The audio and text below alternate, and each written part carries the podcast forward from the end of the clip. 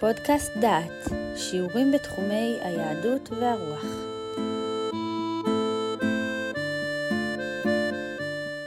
ספר שופטים, מבוא כללי לספר. ספר יהושע תיאר את תקופת כיבוש הארץ ואת ההתנחלות בה. ספר שופטים מתאר תקופה ארוכה וסוערת יותר. בהתאם למסורת חז"ל, יציאת מצרים הייתה בשנת 2448 לבריאת העולם, הכניסה לארץ 40 שנה לאחר מכן, 2488, יהושע הנהיג את ישראל 28 שנים, מכאן שהוא מת ב-2516. ספר יהושע מתאר תקופה של 28 שנים. ספר שופטים מתאר תקופה ארוכה הרבה יותר, ממות יהושע ועד התחלת המלוכה בישראל. תקופה זו ארכה 316 שנים, החל בשנת 2516, לפני יותר מ-3,200 שנה, ועד שנת 2832 לבריאה לפני קצת יותר מ-2,900 שנה. אם ניתן את התאריכים לפי התאריך הנוצרי שאנחנו רגילים לו, אזי כיבוש הארץ היה במאה ה-13 לפני הספירה הנוצרית, וסוף תקופת השופטים במאה העשירית. ספר שופטים מתאר סדרה של אנשים שפעלו וניהלו את העם. התיאור שונה משופט לשופט. חלק מן השופטים נאמר עליהם כמה זמן הם שפטו את ישראל.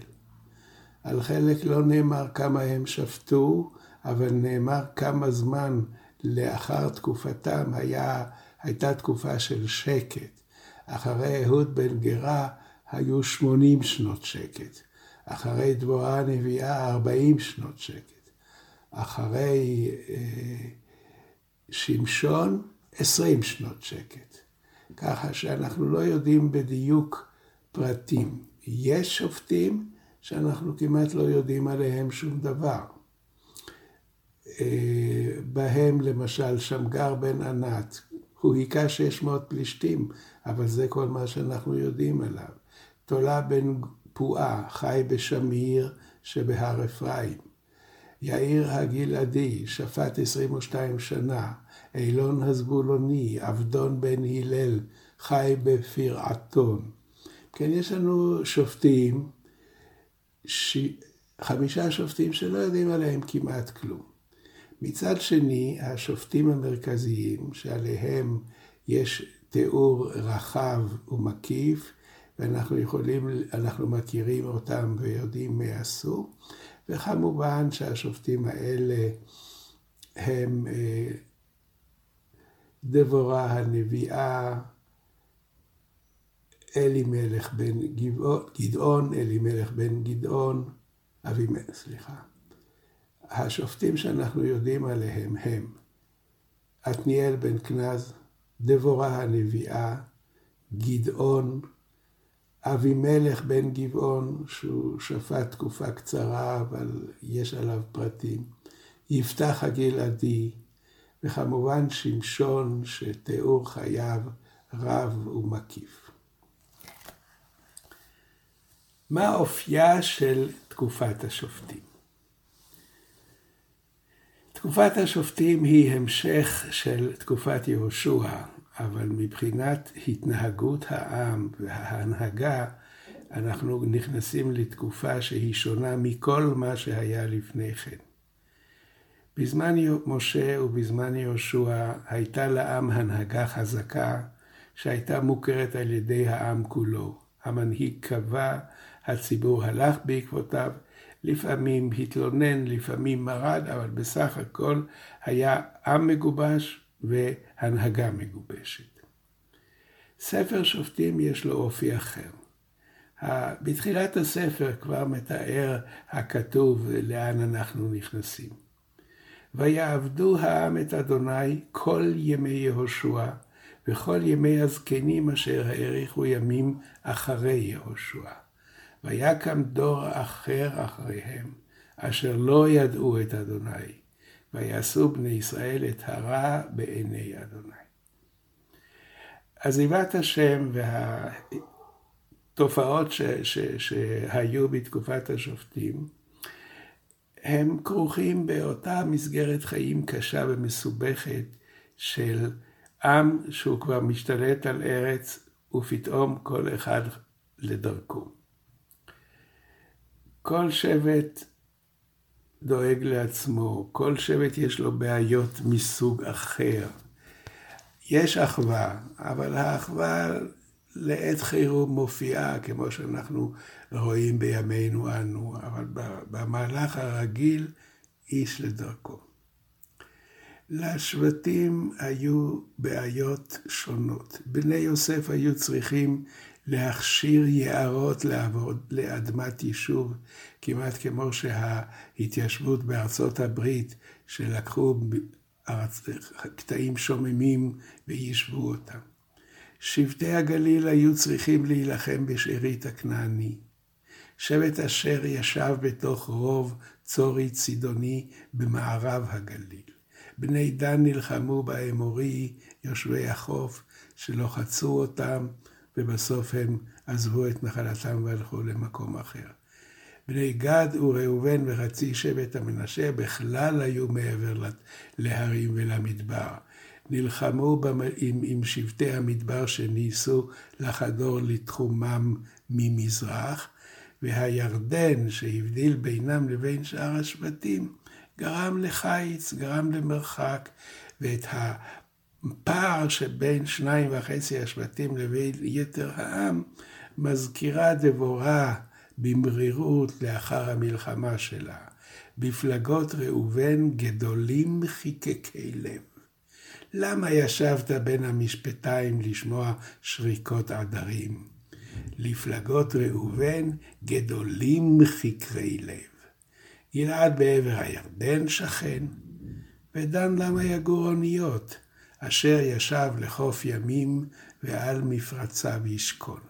כן, דבורה במרכז הארץ, באזור התבור, מנהלת מלחמה קשה, מפרכת, מסוכנת, וכמה שבטים, כל אחד לעצמו, האחד אה, שומע שריקות עדרים, והשני מטפל באוניות שלו, נחמד, יפה, אבל עם מגובש אין שם. הכנעני היה האויב. בתחילת תקופת השופטים היה הכנעני האויב הראשי. בארץ נשארו מובלעות של כנענים שישראל לא הצליחו לכבוש אותם. לעתים מפני שלא התאמצו מספיק כדי לכבוש אותם. היחס אל הכנענים ותוצאות המאבק איתם היו שונים במרכז הארץ ובחוף הים. במרכז הארץ החלה התנחלות השבטים בתוך הכנעני. בשופטים פרק א' מסופר כי שבטי הגליל בקרב הכנעני יושבי הארץ. הר אפרים היה בלתי מיושב, מכוסה יערות. שבט אפרים נלחם ביער והופך אותו למקום יישוב.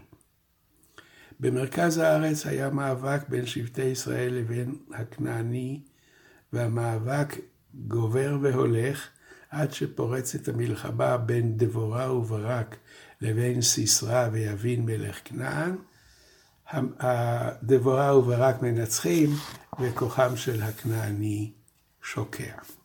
ויחנה אלוהים ביום ההוא את יבין מלך כנען לפני בני ישראל, ותלך יד בני ישראל הלוך וקשה על יבין מלך כנען, עד, עד אשר הכריתו את יבין מלך כנען.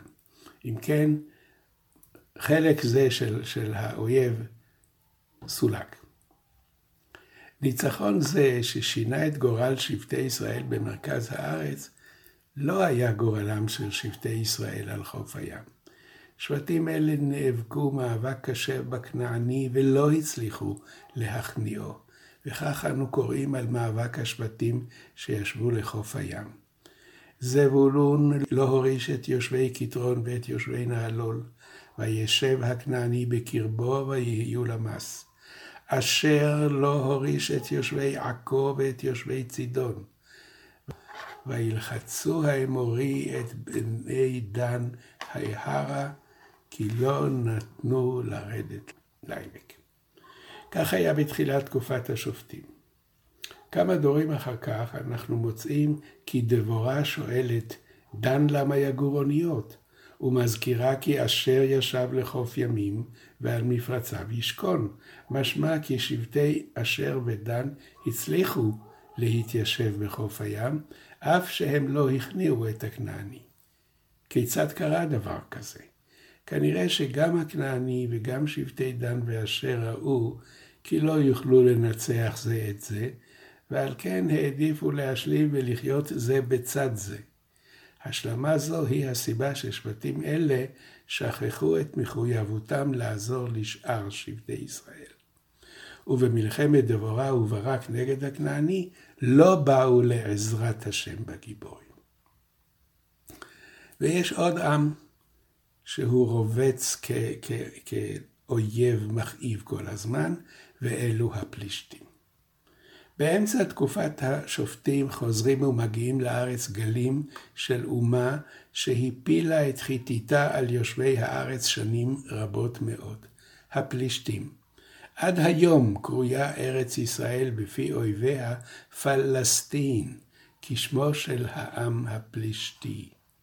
מקורם של הפלישתים באיי הים, בכרתים, באיי הים האגאי ובחופים של צפון הים התיכון שבאותו אזור.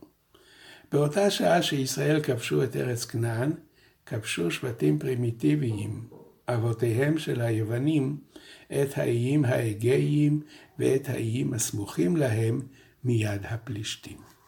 הפלישתים נאלצו לעזוב את ארצם, ובאוניות החלו לפלוש לארצות הים התיכון. בתחילה החריבו את ממלכת החיטים באנטוליה, ירדו דרומה וכבשו את מלכות האמורי בסוריה, לבסוף הם ניסו לפלוש למצרים. רעמסס השלישי התייצב מולם וניצח אותם בקרב גדול מאוד. רבים מן הנשארים בחיים מן הפלישתים גויסו לצבא המצרי, והשאר פנו לחופי ארץ ישראל. וכך נוסדה ארץ פלישתים החדשה באמצע תקופת השופטים. יסודה של ארץ פלישתים הייתה ברית של חמישה סרני פלישתים, עזה, אשקלון, אשדוד, גת ועקרון. ערי חוף אלה היו מרכזם של הפלישתים, שהמשיכו להשתלט על הכנעני והגיעו עד מגידו שבעמק יזרעאל ועמק בית שאן שליד הירדן.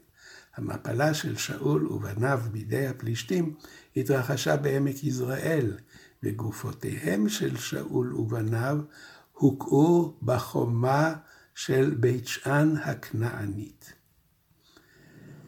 הפלישתים היו לוחמים עזי נפש, ולמרות העובדה שישראל היו רבים מהם ושלטו על שטחים גדולים מהם, לא יכלו להילחם עמם ולנצחם. מעט מעט השתלטו הפלישתים על שבטי ישראל. תחילה השתלטו על שבט דן. לאחר זמן אנו מוצאים שבני יהודה אומרים לשמשון, הלא ידעת כי מושלים בנו פלישתים. בסוף תקופת השופטים יושבים נציבי פלישתים בערי בנימין ומושלים ברוב שבטי ישראל שממערב לירדן. עוד נקודה אחת מעניינת. ההתיישבות היהודית של התקופה, של התקופה שלנו באה ממערב, הם באו לחוף הים. ההתיישבות היהודית בתקופת יהושע באה ממזרח.